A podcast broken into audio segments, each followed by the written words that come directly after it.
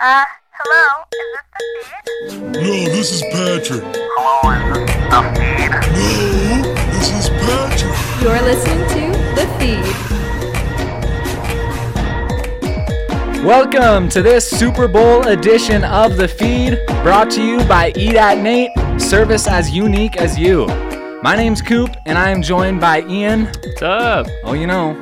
Ian, Super Bowl 53 is this Sunday. Yes, it is. As the Patriots are squaring off with the LA Rams in Hotlanta, more commonly known as Atlanta. You're a football fan, right? Oh, yeah. So are you going to be watching this game? Oh, of course. I watch every single year. That's good. That's good. What are you most looking forward to in this Super Bowl? It's a tough game for me because I'm a Seahawks fan, so huge rival of the Rams. But I think I'm looking forward to hopefully the Patriots losing. That I'm going to join that boat. I am not the biggest Tom Brady fan, and my dad is going to hate me for that. But the Super Bowl is huge. But was the Super Bowl always this big, Ian? No. Well, I took a look into the history of the game because I've been a football fan most of my entire life. So I've grown up watching a lot of NFL Network, a lot of NFL Films productions, and the history of the NFL has always been something interesting to me. And with that, the history of the Super Bowl and how it kind of brought everything together between two leagues is something that I decided to take a look into before the big game.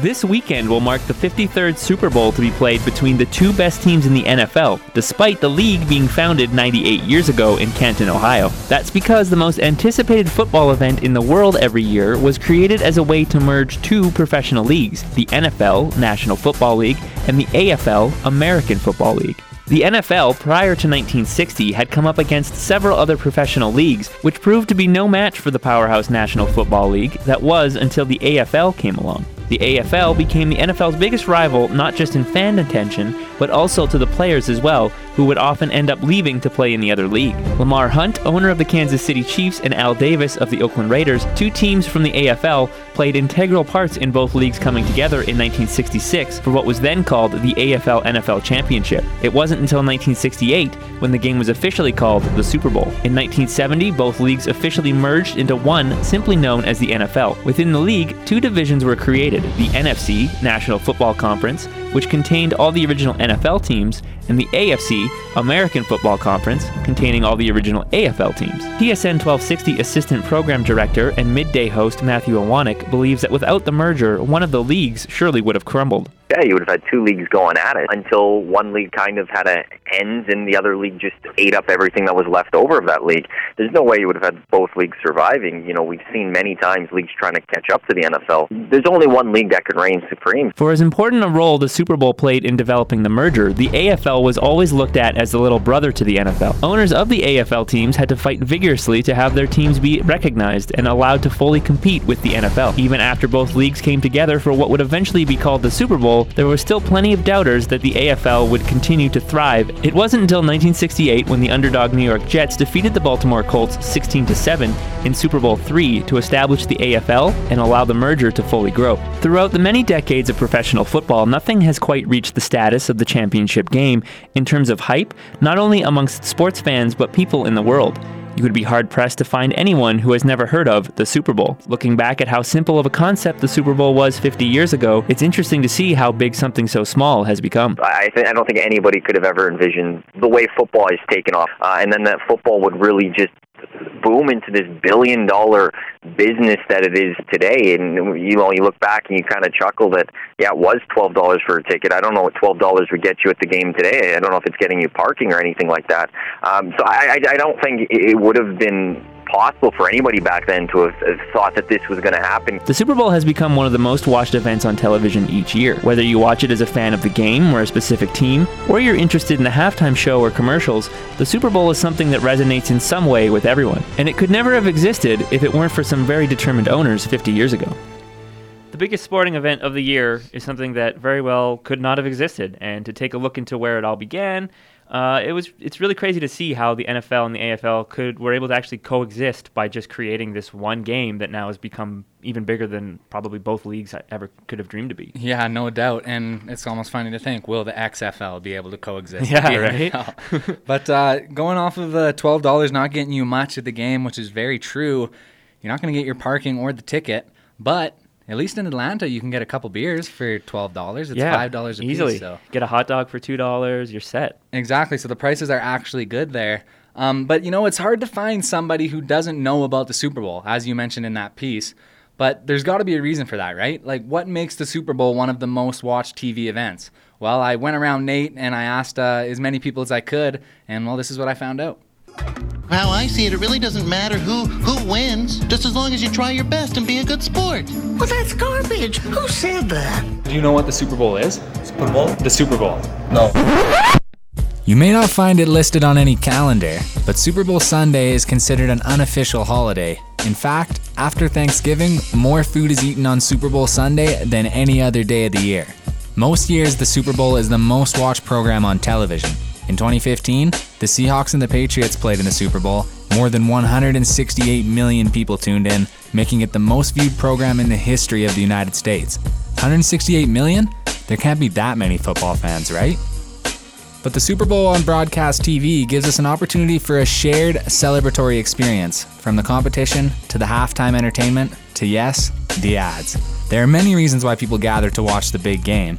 And according to evidence, the ads are a very important reason. Nearly 1 in 4 Super Bowl fans watch because of the commercials. I more so watch for the commercials, to be honest. I'm a big hockey guy. Yeah, I actually like Super Bowl commercials. I'll watch the commercials after the game once they pop up on the TV. Yeah, I usually check them out on YouTube after. I probably wouldn't go out of my way, but I mean, if I happen to put the game on, I'll watch. In 1994, the cost for a 30-second commercial was $900,000. By 2015, the price had risen to approximately $4.5 million. It's about $150,000 for every second. The most compelling part of the Super Bowl experience may be having some drinks and spending time with your friends and family, or the fact that we know everyone else is seeing it too, and we just can't wait to talk about it the next day. This year's halftime show will be performed by rock pop band Maroon 5. I don't even know him. Wait, no? Is this a person? No, it's a band. Maroon 5 will be joined by hip-hop sensation Travis Scott. The halftime show is always a big draw for the casual fan. Travis Scott? Yeah. I'm going to watch Super Bowl now. Travis Scott's going to be there with Maroon 5 too. Really? Okay, yeah, I'm watching it. That took a turn just for Maroon 5. Halftime, yes. Commercials, maybe. Not everybody agrees, though. I'm going to the washroom. I should say it depends on the show. Yeah. It depends on who it is. Who's it this year? Maroon 5. Yeah, I'm going to the back. I'll go to the back. Not this year. No, I always say that's for the ladies. Halftime show doesn't really interest me.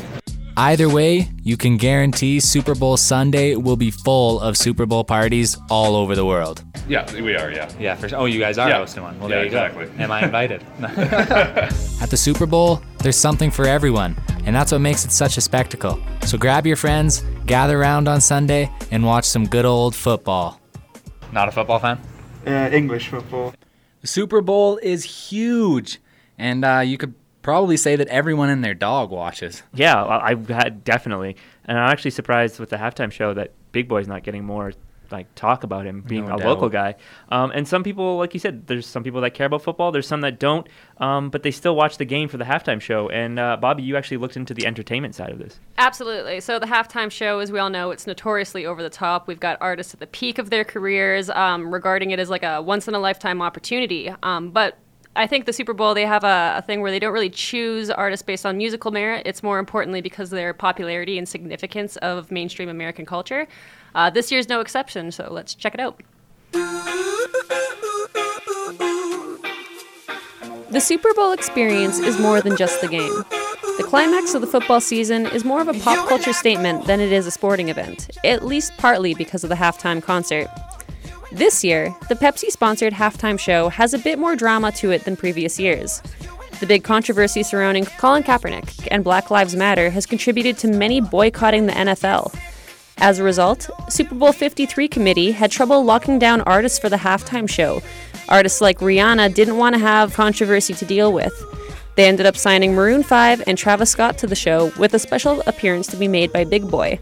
This has its own controversy, as critics argue Travis Scott is a hypocrite for performing while asking the NFL to call for social justice. With the game just days away, the media is still buzzing. On Wednesday, the NFL canceled their press conference scheduled for the performers, stating, "It's about the music. The artists will let their show do the talking as they prepare to take the stage this Sunday." I reached out to Tyler Yaremchuk for TSN 1260 and asked what he thought about the halftime show and its politics. It is interesting how the game always kind of takes a backseat to things like this when it comes to the Super Bowl. But for the casual observer, I mean, this is the biggest TV event of the year, really. So who's playing that Pepsi halftime show and the advertising money that the league is getting from it and who's going to be tuning in, all of that. It is a big story. Whether the Super Bowl committee would be worried about any negative reactions surrounding the lineup of performers, he was quick to point out the goals of the Super Bowl committee. I mean, when the committee is sitting down to pick out their halftime acts, they're really concerned with, one, pleasing the sponsors, and two, making sure people watch. The media circus that's coming with this one, I honestly don't think they're going to be too upset about it because all it's doing is bringing more attention to the halftime show. Statista anticipates 110 million viewers will be tuned into the halftime show, and there's excitement in the air about the upcoming performances.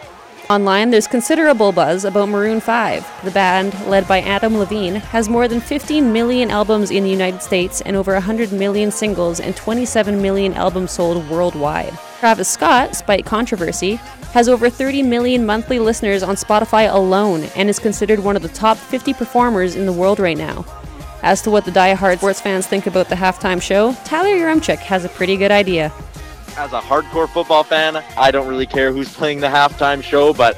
With all of their number one hits and their well-produced shows, Maroon 5 is expected to be the crowd favorite during the halftime show. However, Atlanta native Big Boy has considerable support coming from his hometown while he performs at the Atlanta game. So yeah, there's a little bit of drama happening, but it's still going to be quite a show. When I went around, Nate, asking students what they... we're most excited about with the halftime show. There was a lot of people really amped about Maroon 5 and Travis Scott too. But actually more people were more into the actual Super Bowl than the halftime show, which surprised me. Yeah, no doubt. I think Maroon 5 is definitely going to be a good one. I'm excited to see if SpongeBob actually makes an appearance like they've been teasing. They said they were supposed to be doing something like that. Yeah, exactly. That'd be really cool. That would be perfect. But we still got more to cover coming up. We've looked at the halftime show, casual appeal, and the history. But this is the Super Bowl edition of The Feed, and we've got more for you. And we're returning to The Feed. Welcome back to The Feed. It's Ian here, joined by Coop. Yeah. And we're talking Super Bowl this week. So far, we've recapped the history of the game, the casual appeal to fans, the halftime aspect of it, and we'll be going into, I guess, more of a marketing side of it now. Yeah, see, the thing is with the Super Bowl is, as in Bobby's piece you heard, you got to make sure that people are going to watch the Super Bowl, and the advertisement companies know this, and they know people are watching, and they make sure that they need to make good commercials. We had Marcus, who's down in the South Lobby right now, take a look at the marketing and economic side of the Super Bowl for us. Hey, Coops. So, yeah, I really wanted to look into the economics of the Super Bowl advertising, and I honestly learned a lot. So let's take a listen. With the Super Bowl going on this weekend, I thought it'd be pretty interesting to get into the science of why companies market the way that they do at the Super Bowl and spend the money that they do. And if it's even worth it, after all. For that, I needed a little bit of help. My name is Ashley Harrigan. I am a senior strategist at ZEG Creative. So basically my role at ZEG is to deal with consumer insights and holistic brand visions and really making sure that the brand is set up for success and really stays on course. So I wanted to know, are companies that advertise with the Super Bowl even really reaching the people that they want to reach? I think it's important to note that the Super Bowl and the NFL most likely have different target audiences. Of course, there's going to be overlap, but the Super Bowl is an event. So you have people tuning in just because they're at a Super Bowl party or simply because they want to watch the halftime show. So I think it's really important to kind of delineate the two and keep in mind that it's not just the NFL audience that we're talking about. But how successful is Super Bowl marketing really?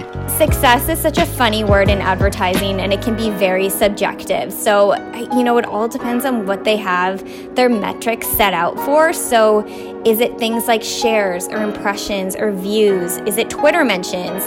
Creatively, I'd argue that the most successful ones are the spots that are shared the most because arguably they've made the larger whole take notice. But I think that's a double-sided coin because on the other end of things, that doesn't mean that it will necessarily translate on the back end. So it doesn't mean that they've created a winning position that is ultimately going to bring people in to want to be a part of their tribe.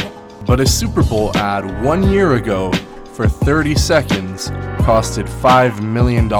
So I had to know, is it practical? I think when we're thinking about the budgets that are put forth in creating these spots is that at the end of the day, it's not just a $5 million spot. We have to think about things like production. Who's the talent in the spot? Are you hiring celebrities? But more than likely, this is going to be some sort of bigger campaign. So you have to consider the numbers that are going on top of that as well. So already, maybe we're at 10 million, 15 million. Which is more money than I will ever see. So I think the short answer really lies in the dollars and cents of things. So, you look at someone like a Coca-Cola or a Pepsi or a Budweiser who, literally play in the billions. I think that they would absolutely be remiss not to be a part of the Super Bowl. And quite frankly, they're expected to be there. And most of the time, they completely hit it out of the park. Well, there you have it. Sounds like Super Bowl marketing is here to stay for a while. So I think it's pretty interesting, but I'm also a pretty big commercial guy. Do you guys have a favorite Super Bowl commercial?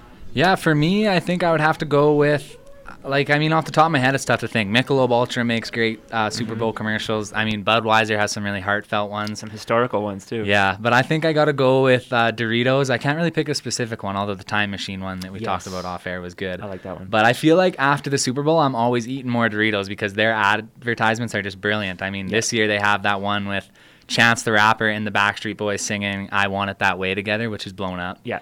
And Pepsi, you mentioned, is one of your favorites. Pepsi's mine. It's like a sponsor of the Super Bowl, every other year. So it's I always find myself with 2 extra cases of Pepsi in my house, the day after the Super Bowl. Yeah, absolutely. Yeah. So we've pretty much talked about everything now. Yeah. We've looked at, the halftime show, casual appeal, history. We need a game preview. We do. And, we got Wyatt here, so Wyatt, you're going to talk to us about some game preview stuff here. I would love to give you a game preview. Quickly on that commercial thing, I used to take an econ class at McEwen, and my economics professor, he compared Coke and Pepsi, and he says the only reason that Pepsi runs Super Bowl ads is because Coke does. Oh, they're forced to. Really? They don't want to get pushed down out of the market, so they have to run ads. So yeah, just it's not just the games that are competitive. No, it's also the ads, and this is a marquee game for a lot of people. I think there's a lot of contrast between the two teams that makes people excited for this one. We got one of the greatest quarterbacks ever, Tom Brady, if not the greatest ever, 5 rings, 5 fingers on one hand. He's going for the 6th. Yeah, Thanos. Yeah, he's just got to snap his finger. He could eliminate half the NFL. But we also got. Bill Belichick, one of the greatest coaches of all time. Yeah. Well, I think the greatest coach of all time. The greatest coach of all time. When you think about he's won Super Bowls even with the Giants as a linebacker's coach, this guy's, he's legit. Yeah, and then we look at the other side with the Rams, and it's Sean McVay and Jared Goff and Todd Gurley leading the way as far as they go, but maybe it's the defense that'll save him in this one. Yeah, well, and I could see, Aaron Donald's obviously a big part of that as a defensive tackle. Best way to beat Tom Brady, rush him, and if you can rush him up the middle so he doesn't have time to kind of scramble around, not that he's a runner, but, buy a little bit of time, that's their success to victory, I think. I expect a really, really close game, and, I can only know so much as a couch surfing fan, so I went to youth football coaching legend Chris Durham for more information. Before we get to the game itself, let's talk about how we got here. For the first time ever, both the AFC and NFC playoff games headed into overtime. First, it was Tom Brady and the New England Patriots taking on the Kansas City Chiefs. Second and goal to Burkhead. Burkhead to the end zone!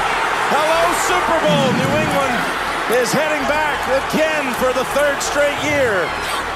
But what is the NFL without controversy? And there was plenty of that between the Rams and Saints. Breeze. Pass is incomplete. No flag for Tommy Lee Lewis. The matchup will feature the youngest ever coach in Super Bowl history, Sean McVay, as well as the largest age gap between head coaches at 33 years. I asked football coach Chris Durham how that will come into play Sunday.